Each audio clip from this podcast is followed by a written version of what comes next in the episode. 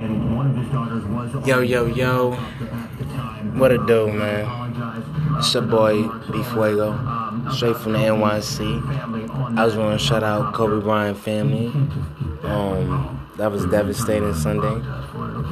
And let's talk about it. You know what I mean? Tell me how y'all felt about the Kobe situation. Let me know what grateful moments that inspire you about him. Let me know what you really liked about him. Let me know what was passionate about him that you like. Just let me know. We're gonna talk about that. Right now it's 8:09. Let's get to it. Enjoy the day. It's a Thursday. Everybody have faith. Have a good day at work. Have a good day coming home from work. Have a good, day at school. Have a good day coming home from school. Whatever you do is have a good day and stay focused. Let's get to the B Fuego show. Let's get to the hot topics.